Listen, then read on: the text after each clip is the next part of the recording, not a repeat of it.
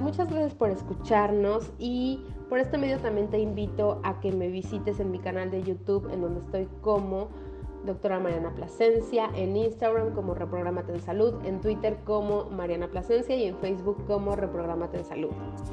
Muchísimas gracias por escucharnos. Esto es Reprogramate en Salud.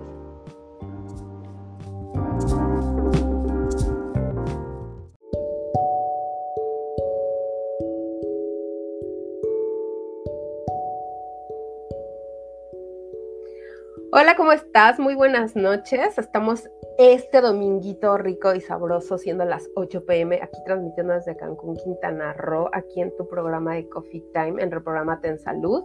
Y estoy el día de hoy muy contenta, muy, muy, muy contenta, porque en lo que se agregan, en lo que se van agregando por ahí los que vayan a entrar a live, ya les había dejado notita. Entonces, en lo que se van agregando, quiero comentarles de nuestra invitada del día de hoy. Es una invitada. Sí, de ella. Es una invitada que amo con todo mi corazón, nos caemos súper bien, no podemos dejar de hablar la una con la otra cuando estamos juntas, nos interrumpimos fuertemente. Pero me encanta que esté el día de hoy conmigo, que haya aceptado estar conmigo para tocar este tema tan importante. Entonces, bueno, pues yo le voy a decir un poco lo que, lo que es ella. Y entonces ella ahorita se va a presentar con ustedes porque tiene cosas muy interesantes que decirnos. Entonces, bueno, ella ahorita estamos platicando que estudió la carrera de negocios internacionales en la UNAM, él me estaba comentando. También tiene una maestría en educación, es life coach, por supuesto. Ajá, recientemente se acaba de estrenar, bueno, no creo que sea reciente, ya nos va a contar, pero tiene una participación en un libro y recientemente ha estado también en una revista, que yo creo que ha hecho más cosas por ahí que no me he enterado, pero bueno. Ah, entonces, sin más por Afortunadamente. afortunadamente, ah, afortunadamente no me he enterado. Con ustedes, Vanessa Admir, muchas gracias por estar conmigo. Ay, qué emoción, sí, me encanta, porque además ustedes deben de saber una cosa. Ella es mi doctora, entonces cuando voy a consulta, las consultas se hacen eternas, es así de, pues, ¿qué fuiste a hacer? Dos horas con la doctora porque, o sea, termina, termina su revisión en 15 minutos, pero terminamos platicando de cualquier otra cosa. es correcto. Porque es que lo que pasa es que nos juntamos y empezamos a hablar de cualquier cosa, de los libros. Sí, el universo, las energías, en fin. Las parejas, los, los chismes de la semana, etc. Pues el día de hoy tenemos un excelente tema con ella, eh, que es acerca de la resiliencia. Y entonces yo quisiera que diéramos unos minutos a que se empezaran a unir y vamos a empezar a dar saludos en lo que empezamos con las preguntas para que haya más personas que estamos saludando a Balvis. Le mandamos un fuerte saludo. Ella nos escucha desde Puebla, Puebla. Saludos, Balvis. Hola, Balvis. Y Liliana Sánchez, hola Lili, ella nos escucha desde la Ciudad de México. Hola Lili. También ya los vi a los que están por aquí. Creo que es Manu Montalvo, si no ahorita checo. Vamos a checar, pero bueno. Entonces estábamos hablando de que el día de hoy vamos a tocar un tema muy importante que la verdad yo no soy experta en el tema, ni muchísimo menos. La verdad, por eso tuve que traer a una persona. O sea, la vida nos salvo nuestros cocolazos. Bueno, ya, ya tenemos un título colgado, a lo mejor en la pared y yo ni cuenta me he dado. Entonces, el día Sí, ¿crees? El día de hoy vamos a tocar un tema muy importante que es la resiliencia, que quiero comentarles un poco antes de que ella nos cuente por qué salió este tema tan importante. Em, creo que ahora con la situación de la pandemia, con lo del regreso a clases, con todo lo que he leído en redes sociales, etcétera, creo que escuché y, bueno, más bien leí mucho esta palabra. Hay que ser resilientes, es que no tienen resiliencia, es que deberíamos de generar en los jóvenes resiliencia, ¿no? Y entonces muy continuamente la leí, la leí, la leí. Yo preguntándome obviamente en mi ignorancia si todo mundo sabemos qué es la resiliencia y para eso trajimos a Vanessa el día de hoy y entonces vamos a empezar con este importante tema. ¿Qué es el concepto de resiliencia, Vanessa? Vamos, todo tuyo. Oye, déjame te digo que sí, este, sí, hice mi tarea y este, por supuesto que soy muy de Google académico, ¿eh? entonces este, dije, me voy a buscar un artículo así chido para poder citar como concepto. Resulta, sí, efectivamente resiliencia es un, es un término eh, que, que se ha utilizado muy recientemente, es parte de la psicología positiva, pero también resiliencia tiene que ver con el mundo físico, o sea, en el mundo de las ciencias, resiliencia sería el sinónimo de elasticidad o flotabilidad es esta situación donde un cuerpo tiene una capacidad para recuperar su estado original después de que fuerzas actúan para deformarlo, ¿ok? Entonces, esto es como para la, para la parte física, pero en la parte eh, psicológica, emocional, es la adaptabilidad de los individuos frente a los retos, es decir, la capacidad para vivir, para desarrollarse o para superarse. Como les dije, pues es un concepto de la psicología positiva, en donde, eh, ¿cómo sucedió? Que llamaba muchísimo la atención que había personas que frente a enormes adversidades, te estoy hablando de genocidios, de guerras, eh, salían fortalecidas. Entonces esto empezó a llamar la atención de, algunos psicólogos, de cómo es posible que, que, después de tener situaciones tan adversas, eh, que pudieran eh, menguar o, o, derrotar a algunas personas, a otras las hacía fortalecerse. Y por eso fue que se empezó a, a pues estudiar el término. Yo en lo particular eh, me gusta mucho la palabra, te, decía Doc, que tiene como esta, este dinamismo, porque no es, una, no es un concepto estático, no es un concepto de, ah, ahí quedó, ¿no? Trae una historia, es, es, para mí es un proceso. Oye, qué, bonito lo que me acabas de decir. Ah, y digo, me remonto a la llamada que tuvimos ayer en la noche. Ayer en la noche precisamente eh, Van y yo hablábamos y yo le decía eh, mi concepto que ayer, me lo tiró en un minuto, señores. O sea, no se tardó nada, pero fueron 30 segundos. O sea, toda la, vida, toda la vida pensando algo y en 30 segundos esta mujer me lo destrozó. Bueno, así me ha destrozado otras cosas, pero bueno, luego hablaremos de eso. Entonces, le, dije que la resiliencia para mí era la tolerancia a la frustración, ¿no? Sí. Y digo, me remontó. muy bien. Me remonto a esto porque ahorita, ahorita vi una, vi definiciones muy lindas acerca de flexibilidad, elasticidad. Digo, esa palabra no, no lo hubiera yo aplicado. Ayer Vane me dice aceptación o sea, que me pareció también un excelente término, pero me encantó también algo que me dijo ella, porque yo le dije, para mí es la tolerancia a la frustración, y me dice, es que tolerancia y frustración no son palabras que me gusten. Ella fue el, término que aplicó. Entonces yo dije, mm, me hizo ruido en la cabeza y me dice, es que para mí la tolerancia es como que algo que, ah, algo que es negativo, pero pues ni modo, o sea, tuviste que hacerlo, ¿no? Y yo no, había pensado en eso. te tolero. O sea, no es lo mismo que te diga te acepto a que te diga te tolero. Sí, claro me, chocas, me molestas, pero bueno, me, lo aguanto. Pero me lo trago, ¿no? Pero me lo trago, me lo aguanto, este... Sí, lo o sea, traigo aquí, lo traigo aquí cargando, o sea, no me desecho de él, ¿no? Es algo así como cuando decimos, no me lo paso ni con dos vasos de agua, ¿no? Pero traigo aquí. Sí, es algo que sigo, que, que sigue siendo una carga para mí, ¿no? A lo mejor te tolero es, bueno, en el tiempo que estamos juntas, pues te estoy tolerando, pero me lo llevo a mi casa. Después, cuando, estoy, cuando ya no estoy contigo, estoy con esa molestia, ¿no? Porque te toleé. Eh, en cambio, la aceptación es una palabra mucho más liberadora. Es como decir, sí, sí a como seas, está bien. No, no, no hay problema con eso. Sí, lo cual me llevó a cambiar totalmente mi concepto, señoras y señores que nos están escuchando, y entonces obviamente ya no pienso que sea una tolerancia, ¿no? Y entonces la segunda palabra que fue frustración, me dijo, es que también la frustración es algo como que no hiciste. Me también esa palabra, porque, porque al final expresa un enojo no expresado. O sea, te habla de un enojo que está contraído, que está reprimido, que está ahí. O sea, me frustré, me enojé y no hice nada al respecto exacto, o es así como las cosas que no concluiste, ¿no? Porque también yo ayer que estábamos platicando dije, ah, o sea, sí, la frustración es como aquello que no concluí y, me, y como que tengo esta cosita y esta espinita aquí, ¿no? Es que me frustra o siento feo no haberlo concluido, no haberlo terminado, ¿no? Cositas así. Y al final son palabras que no, que no tienen como, como un cierre, ¿ok? Me frustra y ya está. Pero no hice nada para quitarme la frustración, o sea, no hice nada al respecto, ahí se quedó en la frustración. Entonces, a mí esa es como la parte que no, me cae tan bien de la... Bueno, ya tampoco a mí me cae bien, ya, desechamos, desechamos completamente. Para las personas que estén pensando que la resiliencia es una tolerancia a la frustración, quítense eso de la estamos mal, estamos mal en global. Está bien, si, si, si lo quieres tener y te sirve, pues yo creo que está bien, porque al final eh, las palabras tienen una resonancia en nosotros, entonces en cómo las entendamos y cómo las asumimos genera una diferencia. y yo creo que no todos podemos entender las cosas de la misma manera y no, no todos eh, necesitamos lo mismo. Entonces, ah, si, si te sirve, palabras como tolerancia, como frustración, pues a lo mejor también está bien. fíjate, hablando de las palabras, a mí no me gusta mucho la palabra sacrificio, porque mm, a mí implica, implica como una carga, implica algo que no quiero hacer, pero bueno, me voy a sacrificar, ¿no? Voy a hacer algo no en aceptación, sino en, en como sí, pero en tolerancia. a mí el sacrificio me suena un poco más a la tolerancia, e incluso a la frustración. Y por ahí alguien me dijo, no, es que el sacrificio viene del sacro oficio, de algo sagrado.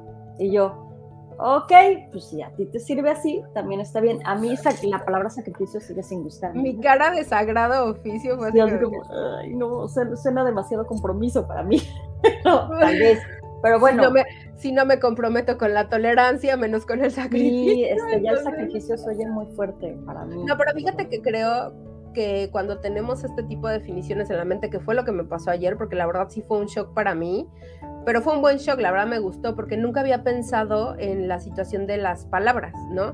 Y cuando tú me dices, es que sabes que me gusta más aceptación, me resonó y dije, sí, a mí también me gusta. Y ahorita que escuché la palabra elasticidad, capacidad, flexibilidad, dije, oh, wow, me gusta la palabra elasticidad, ¿no? Es así como que, bueno, soy flexible, lo puedo hacer, no tengo esta capacidad, y tú manejabas este término, capacidad para vivir, ¿no?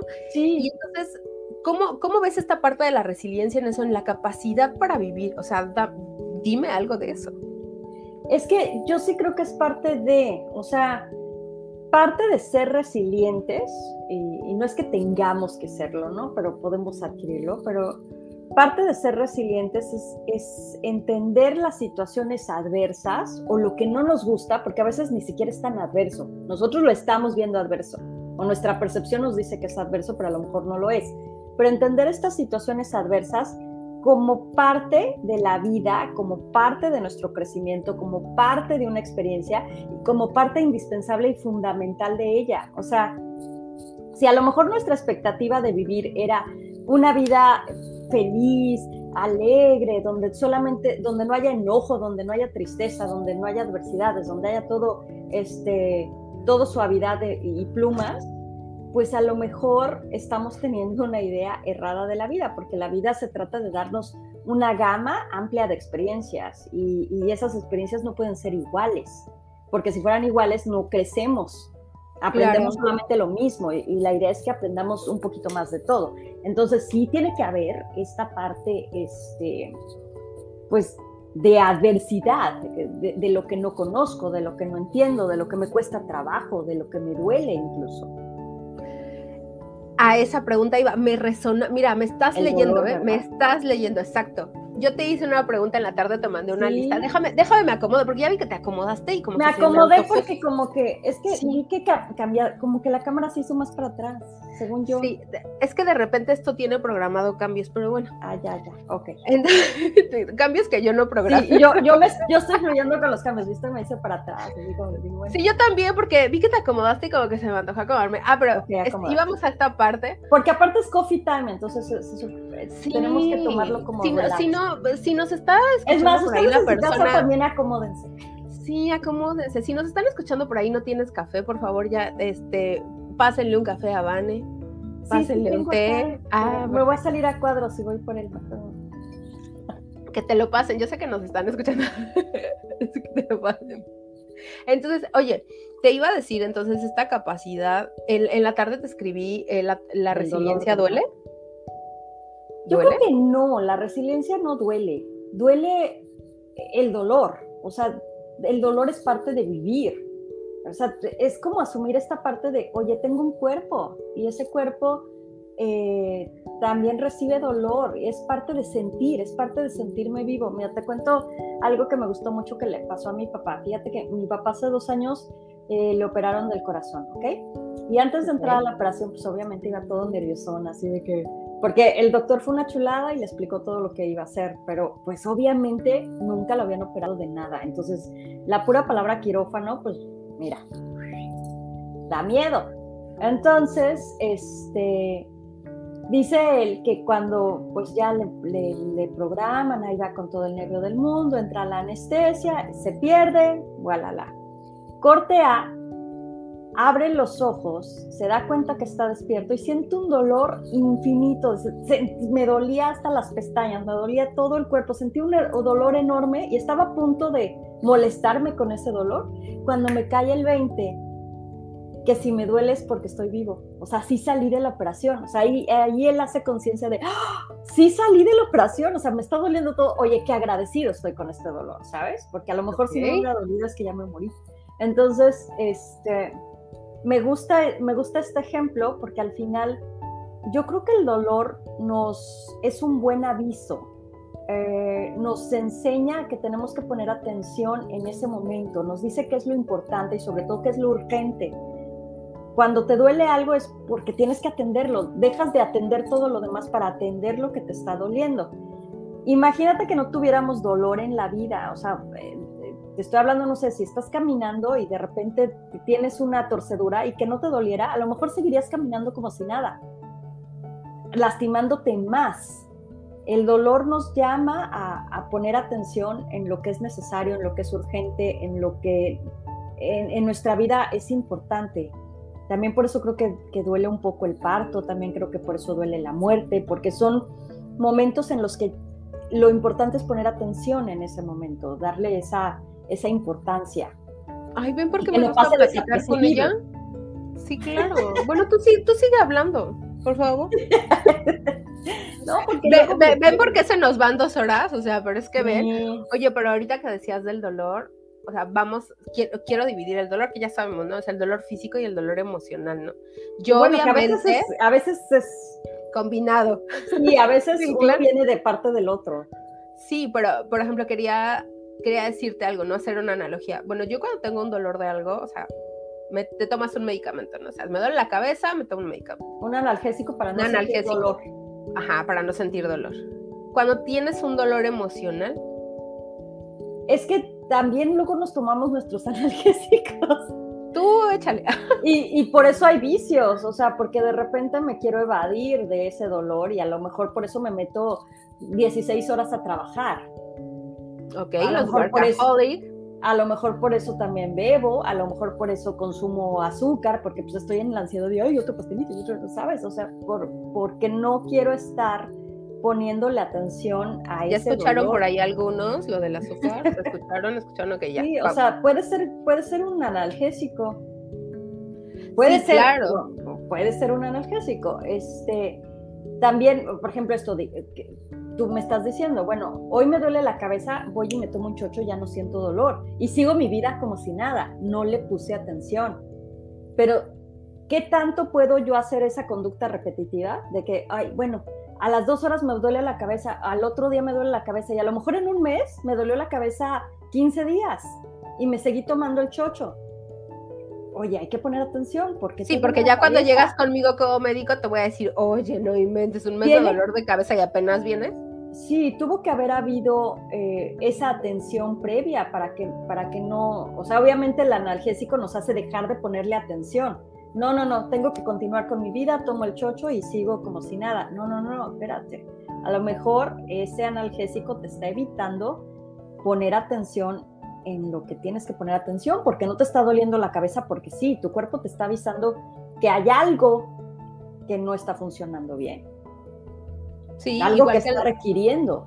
Igual que el dolor emocional te trae, te trae este, enseñanza, ¿no? O te trae un aviso de algo. Eh, sí, eh, yo, yo he encontrado cosas bien lindas en la tristeza, en el enojo, o sea, tienen, tienen su parte en el miedo, tiene su parte, este, eh, tiene su otra cara, ¿no? que es completamente opuesta. Y, y, muchas veces el sentirme alegre deriva a que tuve una tristeza previa, a que tuve una carencia previa, ¿no? Como, digo, te voy a poner un ejemplo que tú, que tú debes de... Ponme un ejemplo, por favor. Que tú sabes que, que, es mi parte flaca, que es mi parte de... Ay, sí, yo ya, antes de que ella lo diga, es la comida. O no desayunar, o saltarse la comida, o algo de eso les voy a contar. A mí me encanta comer. Y me molesta mucho limitarme y que me digan no puedes comer esto o, no puedes comer la cantidad que tú quieres. Y justamente cuando la doctora me dice, oye, no, no puedes comer esto, es como cuando más se me antoja. Y digo, no, a lo mejor en otro momento no, no lo hubiera querido, pero en ese momento sí eh, eh, hay esta rebeldía y esta resistencia a que me digan lo que tengo que comer, ¿ok? Pero bueno, entendiendo esta parte, tú sabes lo difícil que es para mí hacer esos detox. Y después de cuatro semanas de hacerlo, y de pasar por todo el proceso que tengo que pasar, honestamente no hay cosa más rica que la comida después del detox. Es un placer inefable para mí. O sea, a lo mejor antes del detox podía comer y no tenía este, esta sensación tan placentera que después de una ausencia de cuatro semanas volver a repetir eh, un alimento que estaba prohibido y que de repente ya lo puedo comer, sabe a gloria para mí, y creo que muchas veces ese es el efecto del dolor. Eh, cuando recibimos un dolor y bueno, solucionamos lo que tengamos que solucionar física o emocionalmente, cuando llegue el alivio es infinitamente placentero.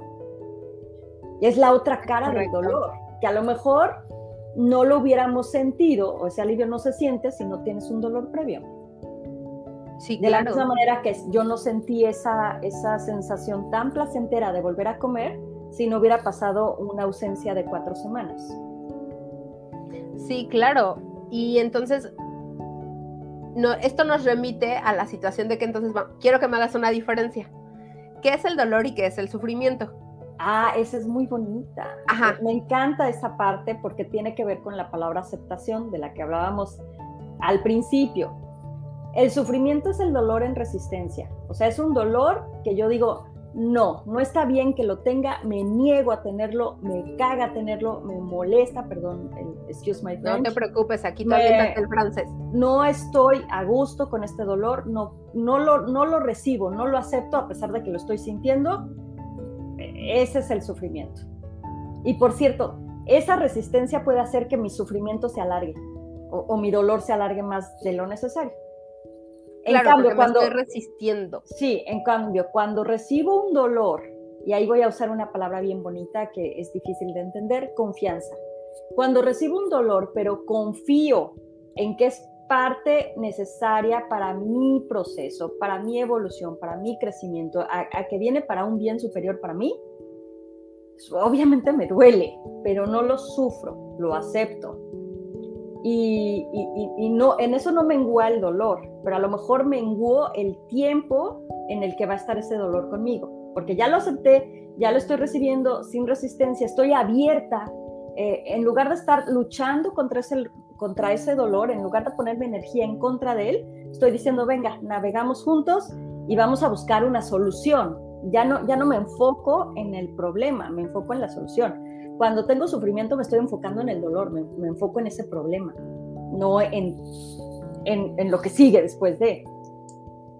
Pero si alargamos nuestros procesos y ahorita que tú lo estás diciendo... Y, esos procesos pues a veces nos aferramos de más, ¿no? Sí, o sea, si estás persistiendo en una situación y estás sufriendo, es porque obviamente tú quisiste alargártelo de alguna manera. En cambio, cuando tú dices, bueno, ya lo acepto, o sea, me sucede algo en la vida, lo acepto, fluyó con él, es como, es como si le dieras el permiso de darte esa enseñanza en tu cuerpo. Sí, y ya no lucho. con el dolor y ya, eh, y ya no luchas, exacto. Ya mi atención no está en cómo luchamos contra él, sino es como, ok, ¿qué sigue? ¿Cuál es la solución? ¿Qué, qué es el siguiente paso? ¿Qué, qué, qué aprendizaje viene para mí? Eh, ¿Qué sigue? Ojo para todos los que nos están escuchando estas definiciones tan padres acerca del dolor, del sufrimiento, acerca de la resiliencia y los ejemplos que nos ha puesto Vane, que son porque no te puede evitar el dolor. O sea, si estás vivo, es sí, claro. ya sentiste dolor y que adivina que también vienen más dolores para ti, igual que para mí y para todos. O sea, no nos vamos a librar, señores, o sea, el dolor es algo que nos acompaña. Sí, o sea, aparece en algún momento de tu vida, o sea.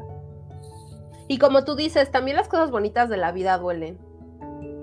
Sí, o sea, como el parto. Ahorita me remonta como el parto. El dolor tiene esa parte eh, magnánima de enseñarte su otra cara de igual magnitud. O sea, mientras más te duele, a veces es así de grande el placer cuando, cuando pasas ese dolor, cuando, cuando te atreves a ver su otra cara, cuando te atreves a darle la vuelta.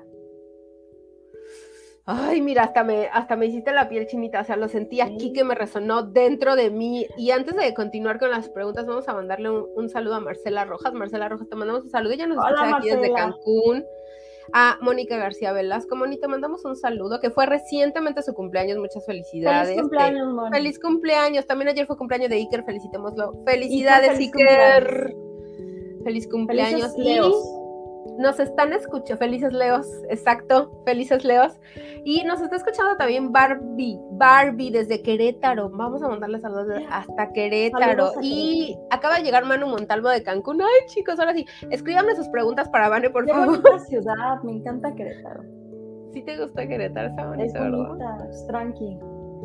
Sí, ya te mandó saludar, Bárbara. Dice, nos dice Oli desde Querétaro. Váyanos preguntan, vayan preguntándole a Vane, a mí no, por favor, a Vane, pregúntenle acerca de la resiliencia. Sí, porque yo quiero escucharla. ella.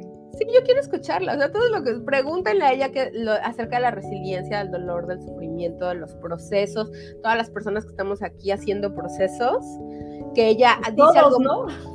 Sí, no, pero digo, no? Déjame rectifico, todos aquellos en la lista que están haciendo procesos conmigo y yo con ah, ustedes. Sí, porque pues todos, ¿no? Todos, los todos estamos en procesos. Algo. yo, yo creo que no sé cómo, cómo ves tú eso. O sea, tenemos procesos individuales, tenemos procesos familiares, procesos en colectivos, y ahorita estamos en un proceso pandémico mundial, ¿no? claro. Y entonces ahí también hay dolor. Pues sí, o sea, y, tristemente hay sufrimiento también, ¿eh? ¿eh? al final, esto, eh, yo creo que es una tendencia desde los noventas, desde los ochentas, de ir, de ir haciendo este mundo más globalizado, ¿no? De tener situaciones un poco más eh, cercanas, por así decirlo, desde no sé, la creación del bloque de, la comunidad europea, estos bloques que inicialmente empezaron a ser eh, por tratados económicos y que después empezaron a tener pues un efecto más social eh, en, otros lugares. Obviamente la cuestión de la ecología, el darnos cuenta que a lo mejor el daño que se haga aquí implica algo del otro lado del mundo, porque al final es solo un mundo, nos ha llevado a una conciencia más global. Y creo que una pandemia es, es un efecto, un, un ejemplo muy claro de que nos estamos tardando en agarrar conciencia global. ¿Y qué es dar una conciencia global? Pues una, un entendimiento mío de mis responsabilidades, pero también un reconocimiento a la otredad, a, a, que la otra persona es tan importante como yo y tan indispensable como yo en este mundo.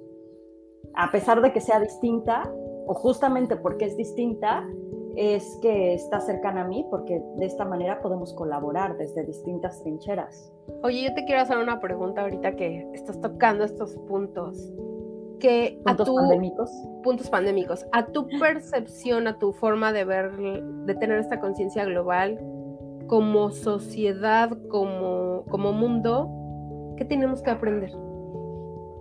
Pues híjole, esa pregunta sí me la he hecho yo muchas veces, ¿no? ¿Qué tengo que aprender de esto? Obviamente va a haber una respuesta individual, privada, ¿no? Yo que, he tenido que, te puedo decir, por ejemplo, mis aprendizajes, ¿no? Con la pandemia he, pasado un, proceso de humildad bastante eh, eh, sí, mi ego, mi ego lo sintió feíto, la verdad. Eh, pero creo que cada persona recibió un aprendizaje distinto de acuerdo a lo que necesitaba cada quien. Si es que ya recibió su aprendizaje, porque a lo mejor también está en proceso, ¿no?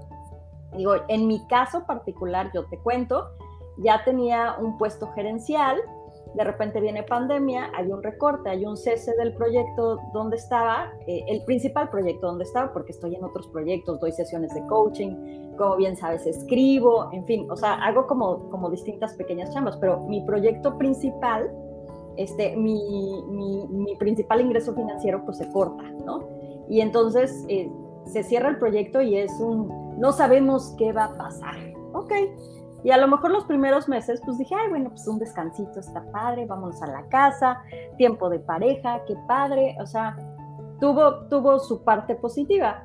Y de repente ya me empezó a dar el miedo, ¿sabes? Así como, ¡ay! Cuando empecé a ver las deudas, así como, este, algo, no, o sea, confianza, confianza, en que estábamos, ¿no? Pero me, no, no me fue sencillo. Me abren una puerta y era la única puerta que tenía en ese momento, entonces digamos que la acepté un poco en resistencia y un poco en, ok, lo voy a tolerar, ¿no?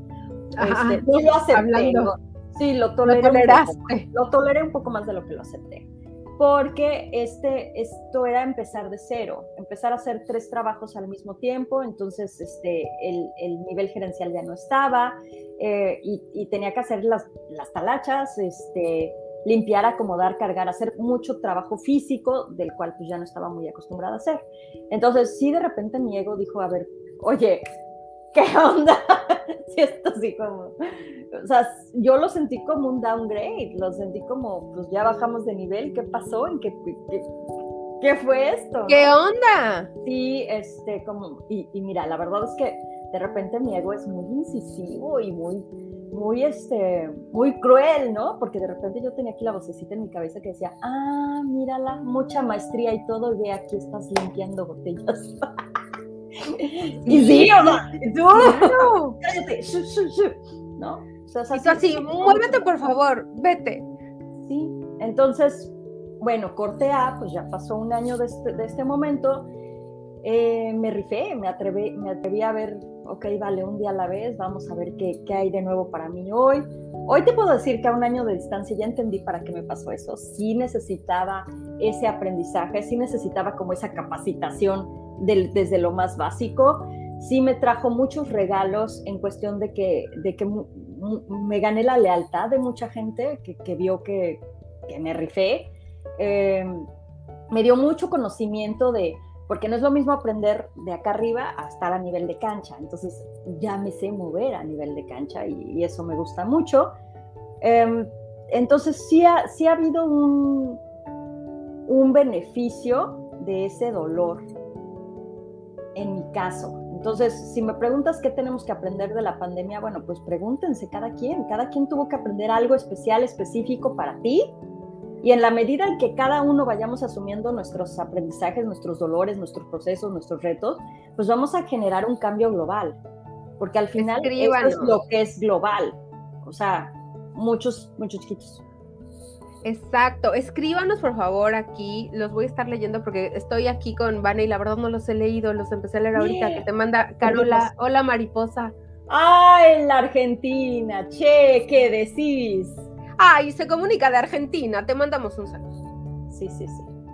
Un saludo desde aquí de México y mándenos aquí abajo sus contestaciones acerca de qué es lo que han aprendido en esta pandemia. Eso es una buena pregunta, ¿no? a partir de lo que han escuchado de Vane, ¿qué es lo que han aprendido en esta pandemia? Y yo creo que esa es, un, esa es una pregunta muy básica sobre la resiliencia, ¿eh? O sea, si queremos hablar de resiliencia, si queremos vivir o experimentar la resiliencia, sí tenemos que, preguntarnos eh, para qué nos sirve esto. Porque esa pregunta me lleva a obtener recursos. A mí, me gusta decir que yo soy una persona de muchos recursos, porque sí encuentro recurso en casi todo. O sea, me, ya me es muy fácil encontrar recursos, me cuesta mucho trabajo no encontrar recursos, porque me pregunto, bueno, ¿y esto para qué me sirve? Y, y, a lo mejor a la primera no se da, Claro. Tienes que preguntar como varias veces, yo esto porque me sirve. Pero eventualmente este, nos damos buenas respuestas y si encontramos para qué nos sirven las cosas, no solamente le damos una utilidad, nos empezamos a sentir afortunados de tener ese valor. ¿No? Claro. Esta cosa que tuvo un valor para mí, o esta pandemia que está teniendo un valor para mí, ya no, ya no se vuelve una carga o, algo que tengas que tolerar, ya se vuelve un regalo que puedes aceptar. Dices, ah, mira, sí me sirve, me sirve para esto, está padrísimo. Y invariablemente, o sea, para los que nos están escuchando, y tú lo dijiste, puede ser que haya gente que ya tenga su parte del aprendizaje, así como tú que me dices, esta pandemia me sirvió para esto.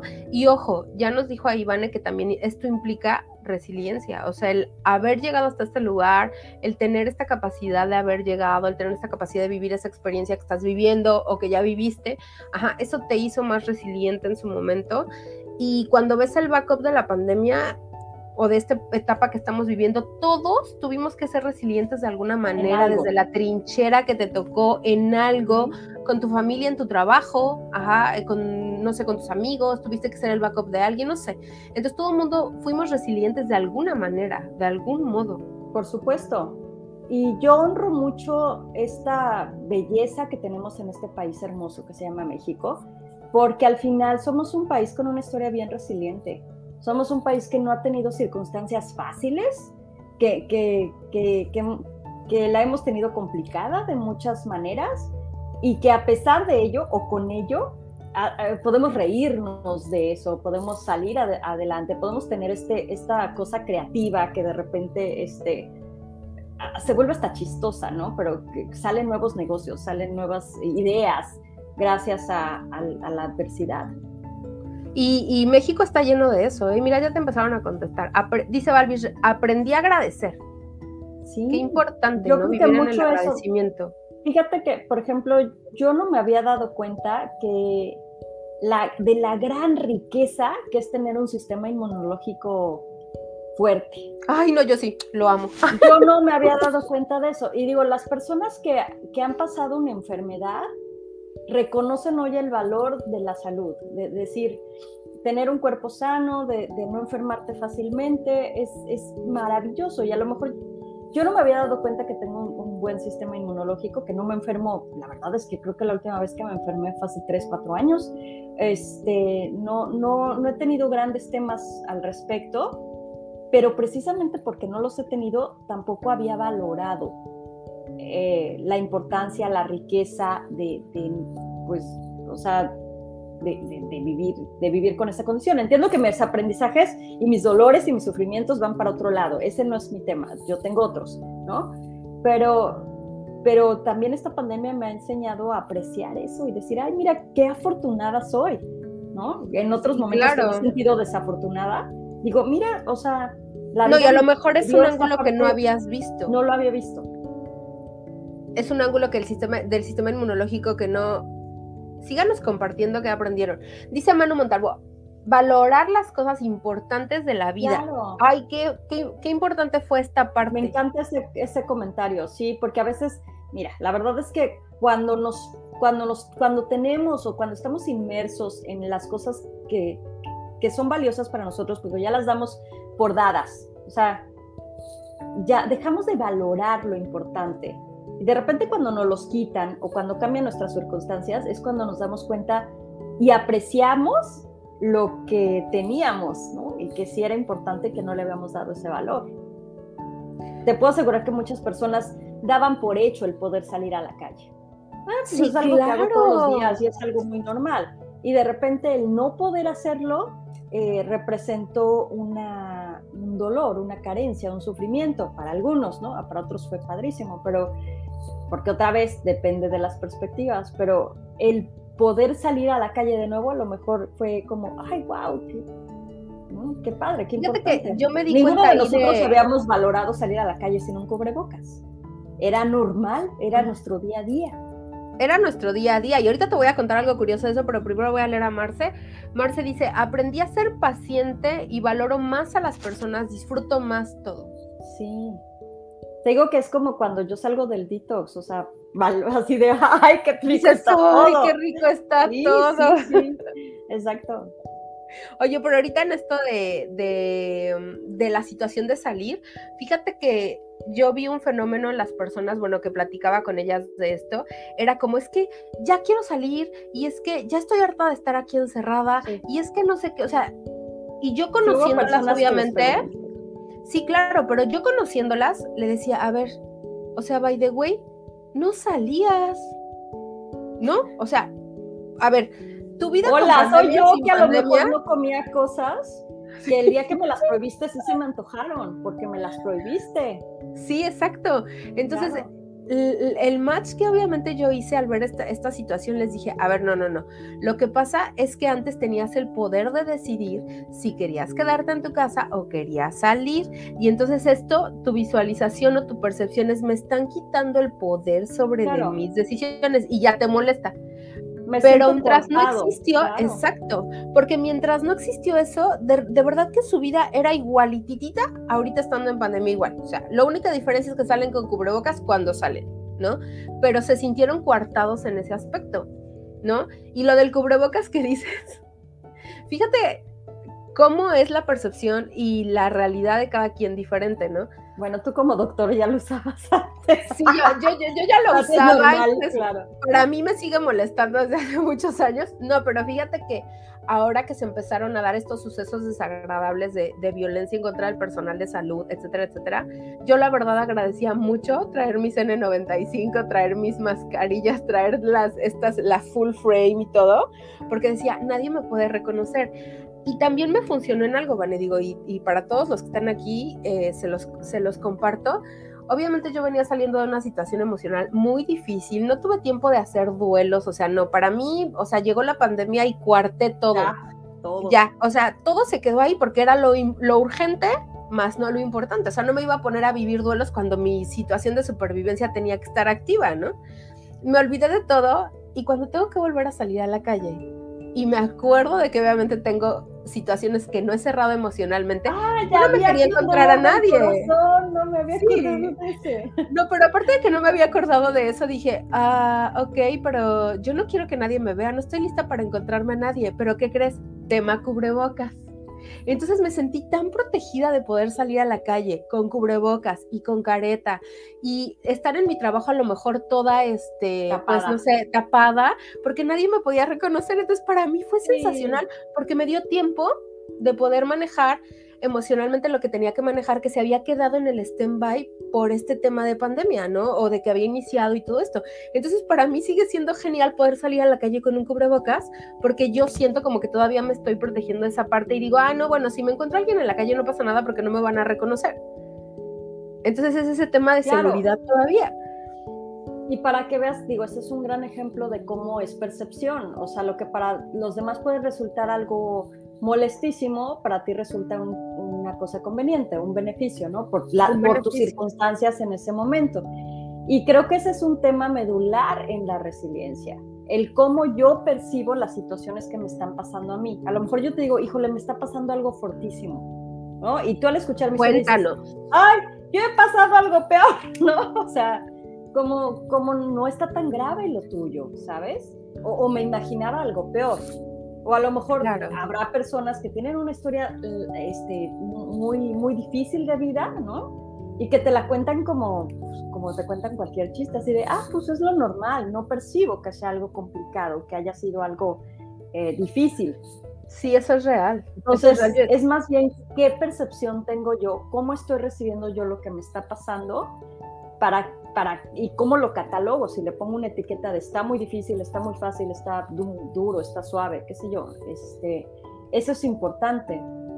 Oye, te quiero hacer otra, otra pregunta acerca de la resiliencia, ahorita que dijiste el de la percepción. Obviamente, eh, nuestra percepción o nuestra forma de ver la vida se va a generar a través de muchas cosas de, de nuestro backup, ¿no? De nuestra historia. De nuestra historia. De nuestra historia. Pero entonces la resiliencia, nacemos con ella, la adquirimos en el proceso de vida, se puede reforzar, puedes tener más resiliencia que nadie, o sea, ¿cómo está, cómo está la medición aquí?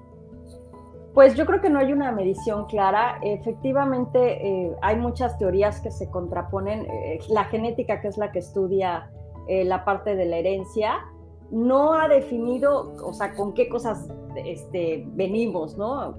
lo único que reconoces, por ejemplo, un temperamento, ya traes como, como temperamentos este, innatos, ¿no? Y hay temperamentos que son un poco más tendientes a ser resilientes que otros, pero no hay nada definido. Sí, tu historia va a determinar mucho en cómo eh, recibes tus situaciones si tú, si tú tienes unas, desde, desde tu inicio tienes situaciones muy complicadas de vida, pues las situaciones que vienen después se te hacen fáciles. Ya no, ya no se te hace tan complicado. Y eso es lo que pasa, por ejemplo, con la gente que sale de... Em, una de las personas que, que, tienen muy estudiado la resiliencia fue Víctor Frank. Él era está precioso su libro, léanlo por favor. Sí, eh, El hombre busca el sentido. Él era director de psiquiatría en un hospital de Viena. Cuando viene el genocidio, por ser judío, lo meten a un campo de concentración y él, sin dejar de ser psiquiatra, pues sigue analizando lo que está pasando, a pesar de él ser como su propio objeto de estudio. Y se da cuenta que las personas que sobreviven son las personas que tienen un propósito, las que sienten que todavía les falta por hacer algo en la vida, las que sienten que son necesarias, que, híjole, es que yo tengo que sobrevivir porque tengo que encontrar a mi hijo, yo tengo que sobrevivir porque hay, hay, algo que la vida necesita de mí que yo le tengo que dar y entonces yo no me puedo morir y esas personas viven. Y las personas que morían eran las que ya decían, no, pues ya todo se perdió, ya valió, ya ya no tengo esperanza y ya no, ya no tengo nada que hacer en este mundo. O sea, ya perdí todo, no hay, ya, ya, ya no veían, ya no tenían fe. Y en ese momento, eh, pues no sobrevivían. Ay, y, no. y, aquí te habla de que justamente el, cómo recibes tú las cosas eh, implica que puedas ser resiliente o no. Y el, eh, las personas que sobrevivían, por ejemplo, a, este tipo de eventos, los, sobrevivientes del, del, holocausto, llegaron a ser personas muy resilientes, porque imagínate que, que, estás viviendo esta situación tan adversa, ¿no? Y de repente, corte A, años después, a lo mejor te sucede eh, una pérdida económica. Pues ya, ¿qué te va a doler? ¿Qué te va a asustar si ya, si ya perdiste todo antes, ya no puede ser tan grave, ¿sabes? Ya, es una cosa menor en comparación a lo que ya les había pasado. A lo mejor a quien nunca le había pasado, bueno, le resultaba completamente eh, fortísimo, un evento muy duro. Claro, y de hecho, por ejemplo, si nos vamos a, una de las grandes este, caídas de, de, la economía, hubo mucha gente en aquel entonces que hasta perdió la vida. ¿No? Sí, porque sí, sí, o sea, en 1929 la vida, en el 29.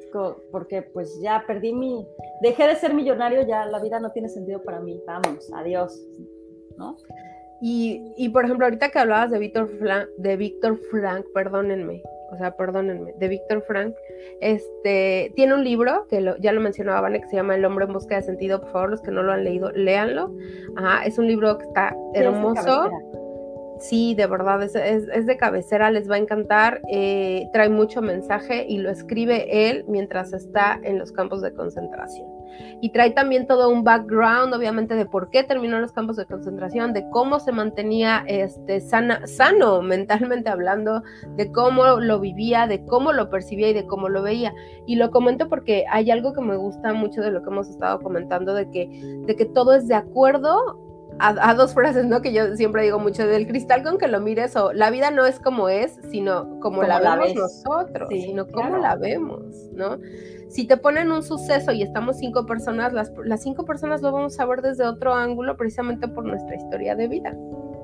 Y bueno, desde ahí me gustaría compartirte tres cosas, tres premisas que a mí me han dado mi coco wash mental cada vez que he tenido alguna situación eh, crítica, ¿no? Cuando yo siento que ya la situación me sobrepasa y así de, ay, ahora sí ya no sé qué hacer, me recuerdo tres cosas. La primera es que todo es temporal y esto me ayuda a darle una perspectiva más amplia a lo que esté pasando, así de, bueno, no importa lo que sea que estés viviendo. Si estás viviendo algo que es grato para ti, felicidades, gózalo porque se va a acabar. Todo es temporal. Y si estás viviendo algo que no es grato para ti, que es algo que es complicado, que es difícil, también se va a acabar. O sea, no va a permanecer igual, la vida no permanece igual. Digo, a veces nos aferramos al, resistir a los procesos, pero la vida no hay forma de que permanezca igual. Entonces, lo que sea que estés viviendo, no, no va a permanecer, va a cambiar, va a mutar, va a haber, una, va a haber un cambio, como, como sea. Entonces esto me ayuda, ¿no? El decir, bueno, a ver, lo que sé que esté viviendo es un pedacito de mi vida, no es toda mi vida, es un pedacito, es, es temporal. Esto me ayuda como a tener como cierta tranquilidad durante el proceso, ¿no? Mientras lo estoy viviendo. Porque la verdad es que mientras estás viviendo algo que no te gusta te parece eterno. Así de, ya, ¿cuándo va a acabar esto, no? Pero sí, me recuerdo que es temporal. La segunda, me recuerdo que si es un problema para mí, es porque yo puedo con ello, es porque yo tengo la capacidad de resolver ese problema. El problema. Ay, esa me gustó, si anótenla, por favor. Sí, si yo veo el problema grande, es porque a lo mejor yo no he visto lo que he crecido yo, porque yo siempre soy más grande que el problema. Pero tal vez no, no me he visto a mí en mi, en mi completa capacidad mi problema que tengo hoy siempre va a ser más grande que mi problema de ayer, porque ayer yo era más pequeña, porque ayer era menos experta. Hoy tengo más herramientas y tengo más capacidades.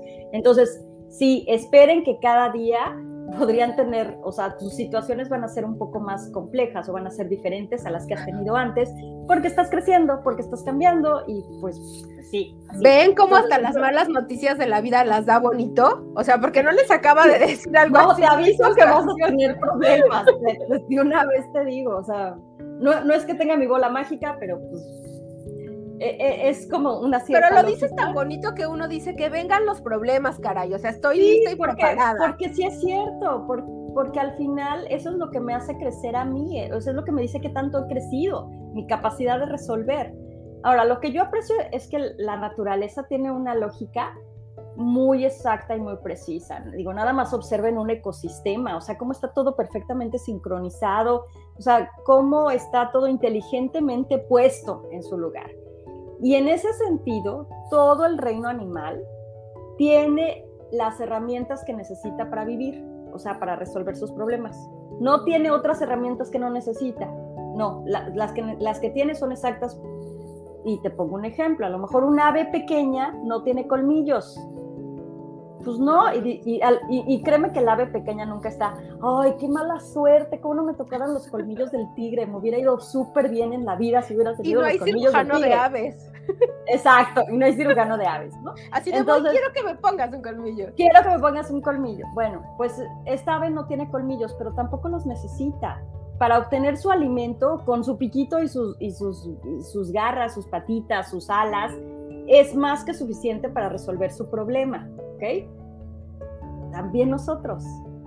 Lo que sea que tengas de problema, con tus capacidades, con tus herramientas, con, con tu gente alrededor, es, este, es lo que necesitas para solucionarlo.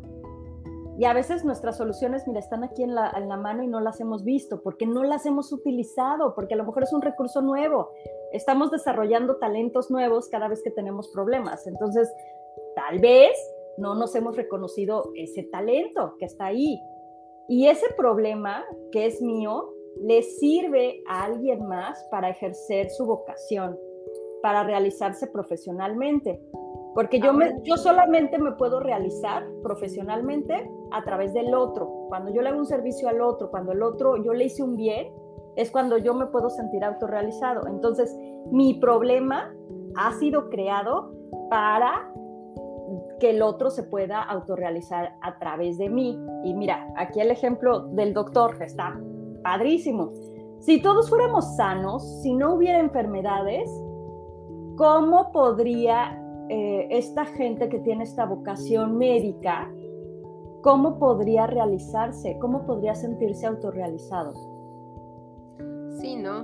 No, no nos sirves. O sea, médicos, laboratoristas, enfermeras, toda esta gente que, es feliz ah, teniendo una vocación de servicio a través de la medicina, no podría autorrealizarse. Entonces, mi problema le sirve a alguien más para autorrealizarse. Siempre. Lo que me, lo que me queda aquí muy presente de lo que acabas de decir es, si yo estoy viendo el problema y estoy sintiendo que es demasiado grande, es porque no me he volteado a ver a mí. A lo mejor no he volteado a ver mis capacidades. Claro. Entonces, cuando sienta usted que nos está escuchando, que nos va a escuchar en un futuro inmediato, sí, cuando sienta que su problema nos sobrepasa, nada más salte un poquito y volteate a ver a ti, porque quizás ya tienes estas herramientas. Ya estás igual de grande que el problema y no lo has visto, ¿no? Entonces, sí, puede ser esto, o puede ser que a lo mejor tienes a la mano alguien que te puede, que te puede ayudar porque tu problema, te digo, le da, eh, le permite autorrealizarse al otro. Entonces, lo te digo, lo que, lo que a mí me ayuda en estos momentos críticos es pensar, uno, todo es temporal. Dos, si el problema es para mí es porque yo puedo con él. Y la tercera, em, pues llama o invoca un poco más a tu fe, como cada quien la entienda. Eh, este, sé que muchas personas andan ahí peleadas con, con Dios, y porque en realidad andan peleadas con una religión o con varias religiones, pero la religión es humana y, Dios tiene que ver más con tu espiritualidad. Entonces apelo un poco a esta energía creadora eh, que, que, hizo amorosamente este universo y te lo digo así porque yo lo que veo en este universo es belleza, es sincronicidad, es perfección. Voltea a ver de verdad la naturaleza y dices, ¿a quién se le ocurrió hacer esto? Tuvo que haber sido una mente creadora inteligentísima este, y además sumamente amorosa porque lo hizo bello. O sea, tú no haces algo bello para joderte a alguien. Cuando haces ese nivel de belleza y ese nivel de perfección es porque quieres que la otra persona goce, ¿no? Entonces, lo que yo creo es que todo lo que me sucede a mí ha sido em, aprobado o, incluso sincronizado por esta este, energía inteligente creadora que inició desde que lo que nosotros sabemos con el Big Bang hasta hoy, ¿no? Y, y entonces asumo que todo lo que me está pasando es para mi más alto bien, aunque yo no lo entienda así, aunque no me guste, aunque no lo, no lo he entendido, es para mi más alto bien. Y, y a ver, acuérdate cuando tus hijos estaban chiquitos o cuando tú estabas chiquito, que de repente llegaban tus papás y te daban medicina y te decían, es para tu bien y todo, ¡ah, guácala, es horrible! ¿Cómo es posible que mis papás me, que me dicen que me aman, me torturen de esta forma dándome algo que es horroroso, que no puedo ni tragar y que aparte me amenacen que si lo vomito me lo regresan y ya saben todas estas cosas o me engañen para dármelo, ¿no? Bueno, pues a veces la vida también te da tus medicinas que no te gustan, pero que son necesarias y que son para tu más alto bien, aunque tú no lo entiendas o aunque yo no lo entienda. Y yo con estas tres premisas, cuando me las recuerdo, pues como que ya navego con más tranquilidad. Uno, todo es temporal. Dos, si el problema es eh, grande es porque yo soy grande o porque el problema está diseñado para mí. El problema que viene para mí es porque yo puedo con él. Y tres, todo lo que sucede sucede para mi más alto bien aunque no Eso me encantó. Anótelo, por favor. Todo lo que sucede, sucede para mi más alto bien. Sí, aunque a lo mejor en ese momento no lo entiendas, ¿no? Porque, pues sí, de repente te pasa algo que no te gusta y dices, o sea, pero ¿por qué me enfermé para mí más alto bien? ¿Por qué me acaba de romper el corazón? Ese si era para mí más, no lo entiendo, no me parece adecuado. A dos años después uno dice gracias, gracias, porque de verdad era para mí más alto bien. Sí, pero en ese momento no siempre lo vemos luego, luego, ¿no? Nos tardamos, es proceso, por eso creo que la resiliencia tiene que ver con una temporalidad, tiene que ver con varias etapas, con, con, con distintas emociones y con tiempo. Vane, ¿la resiliencia es amor? Sí, es amor propio. Es, es decirte, bueno, ah, pues estas tres cosas. O sea, si el problema es tan grande es porque yo soy grande, esto es un pedacito de mi vida, es temporal, no es toda mi vida, y reconozco que hay una energía creadora inteligente que siente amor por mí y, y me está mandando cosas que son para mi bien este, aunque yo soy, no lo entienda así, ¿no? Aunque yo no tenga esta magnitud de ver el todo, porque yo solo veo un pedacito, yo no veo el todo, este, desde, desde lo poquito que entiendo, pues no, no estoy aceptándolo, no estoy entendiéndolo, pero bueno, confío en que sea para mi bien. Y esto último que dijo Vane, yo creo que va dirigido desde mi corazón para las personas que andan ahí peleándose en las redes sociales de que, ay, la pandemia ya está muy larga y no sé qué, bla, bla, bla, y que si vamos a permanecer así por siempre, forever, no sé qué. Bueno, llévense este mensaje, señoras y señores, más claro ni el agua. Y se nos está acabando el tiempo, Vane, ¿cuándo regresas? Ya, desde una vez hay que firmar. Pues invítame, cuando tú me digas, yo traigo mi café sin problema, me gusta. Vamos a, vamos a, vamos a preparar otro, otro tema para ustedes que tenga que ver con esta línea que me encanta. Es más, mira, si quieren que, nos escriban y yo me adapto al tema que me digan. Va. Ya sabes que le voy a buscar porque soy nerdita, voy a buscar este información. No te preocupes, a mí me encanta. Parto de lo que es mi experiencia. Para todas las personas que nos están viendo o que nos van a ver o que nos están escuchando o nos van a escuchar, ya me siento como que en el pasado, en el presente, en el futuro, o sea, aquí no, no, manejo bien. En otra dimensión. Sí, en otra dimensión. Entonces, escríbanos qué es lo que quieren que nos venga a compartir Vane, si quieren que hagamos la segunda parte de la resiliencia, porque esto le da para mucho, para mucho, todavía faltaron muchas preguntas, faltaron que nos preguntaran ustedes muchas cosas, me faltaron de leer algunas preguntas, pero bueno, las voy a dejar para que las vayamos contestando. Y Vane, ¿qué mensaje les quieres dejar? Les quieres dejar a todas las personas que nos están escuchando acerca de la resiliencia? Pues yo creo que si estás vivo es para algo, porque la naturaleza, este, cuando algo ya no le sirve, eh, lo desecha. Así de simple. Este, si estás vivo es porque hay un propósito, porque la vida te necesita para algo. Eh, y pues mientras estés vivo, búscalo, busca para, para qué ¿Para qué te necesita la vida? ¿Qué es eso que puedes dar? Y que al darlo, tú recibas eso que llene tu corazón. Ay, qué bonito. Eso sí me... Bueno, toda la, toda la plática me fue llegando al corazón de alguna una manera. Digo, no quiero ser egoísta, la verdad, pero creo que esta plática fue exclusivamente para mí. Lo necesitaba. o sea, gracias, gracias, lo necesitaba. Lo necesitaba porque necesitaba escuchar esta parte, ¿sabes? Necesitaba escuchar esto de que yo soy más grande que mis problemas, necesitaba escuchar de que yo necesito verme de otro ángulo y mira, se me hacen agua los ojos porque necesitaba escucharlo, de verdad. Han sido tiempos, y se los comparto para todos los que nos están escuchando, han sido tiempos muy difíciles en la medicina, o sea, altamente difíciles y de repente nos, eh, nos encerramos, eh, nos enclaustramos en tanta infodemia, en tanta información, en tanta situación mediática, que de repente no nos estamos viendo, nos dejamos de ver, o al menos yo me dejé de ver.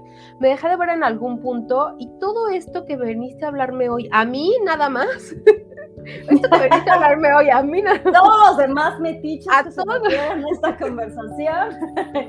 me, la verdad me llena mucho y me hizo recordar que soy una persona resiliente y me hizo recordar y revolver a reestructurar esto. Y yo, le, y yo quiero cerrar diciéndoles algo. Creo, desde mi, desde mi perspectiva, que la resiliencia va a ir cambiando conforme vas cambiando tú y que se va a ir modificando conforme te vas modificando tú. Y puedo decir ahorita que acabo de hacer tantos matches en mi cabeza que sí viene desde el amor y desde el amor propio, como dice Vane y la verdad sí voy a decirte que regreses para que hablemos de otra cosa, no me importa de qué, por favor escríbanos y si no nosotros ponemos el tema y ya, porque vas a venir a hablar conmigo. Ah, oye, te acaban de decir, este, dice muchas gracias, muy interesante y valiosa información. Gracias Manu. Colócanos aquí abajo si quieres que este, o qué tema te interesa que podamos abordar con Vane. Y ya nos vamos, Vane, pero antes de irnos quiero que nos hables acerca de la participación que tuviste en el libro y de la participación que, este, que estás teniendo en la revista y te dejaron saludos. Me encantó. Gracias, Vanessa. que regreses, ¿ya ves? Que regrese, Gracias, que regrese. Bueno, pues sí, pueden seguirme este, aquí en Facebook. De hecho, voy a, voy a, este, ahorita no puse atención a las redes porque estoy poniendo atención al en vivo, pero voy a este, replantear esta, repostear esta entrevista en mi página, es Vanessa Patmir Blog no tiene, no tiene tanto complejidad, Vanessa Partner Blog. Y eh, pues sí, tuve la, tuve, eh, les voy a confesar, es que yo doy sesiones de coaching y tengo que respetar esta confidencialidad que me dicen, pues, que mis clientes me cuentan de, de algunas situaciones, ¿ok? Pero no puedo dejar de ser persona y esas situaciones a veces me resultan impactantes y las tengo que contar de alguna forma. Entonces, ¿cómo las cuento para no romper esa confidencialidad? Pues creo un cuento. Hago un cuento, hago un texto y, este, y así me convertí como en cuenta cuentos un poco.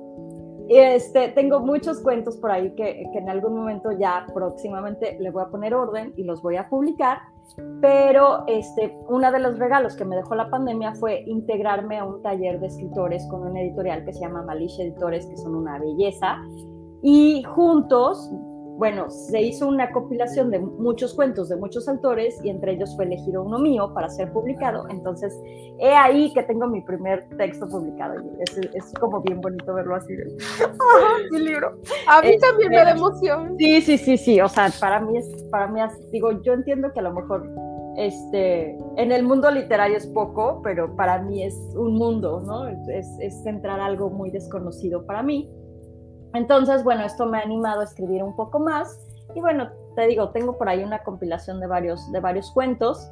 La verdad es que son cuentos que no son tan cuentos porque ya les dije el origen, ¿no? Este, vienen de situaciones reales, eh, que tienen nombres ficticios, que tienen situaciones ficticias para, no romper esta confidencialidad, pero son cuentos con los que te puedes sentir identificado, porque son cuentos de, de problemas, de crisis, de situaciones adversas que han sido solucionadas.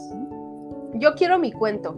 Así yo no sé cómo lo, conmigo se puede romper la confidencialidad. La doctora. Sí, no pasa nada.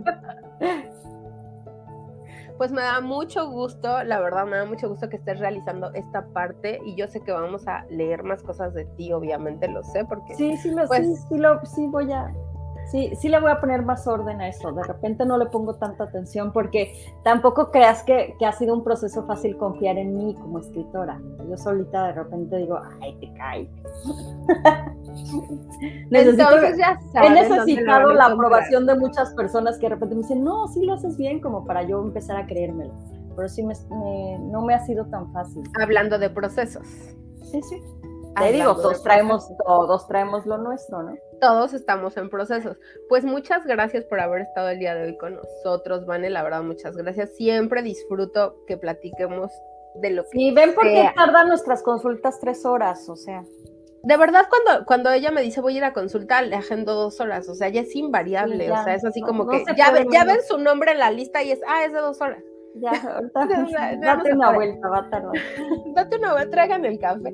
Pero bueno, muchas gracias por haber estado con nosotros, Vane. ya sabemos, ya te comprometimos para estar ya te comprometimos para estar de nuevo eh, aquí en Coffee Time y muchas gracias a todas las personas que nos escribieron. Sí, gracias. sí, se, se va a poner a contestar, Vane. Vane va a contestar al ratito, porque aquí hay preguntas. Ah, dice esta Balvis que me encantó, gracias, Vane. Ah, sí, ya te lo había leído y sí que regrese sí va a regresar Balvis, va a regresar. Entonces, muchas gracias a todos, les mando un fuerte abrazo, un fuerte saludo. Ajá, muchas gracias por estar con nosotros. Y esto fue Coffee Time con Mariana Plasencia en el programa en Salud y Vanessa Padmi. Nos vemos pronto. Bye bye.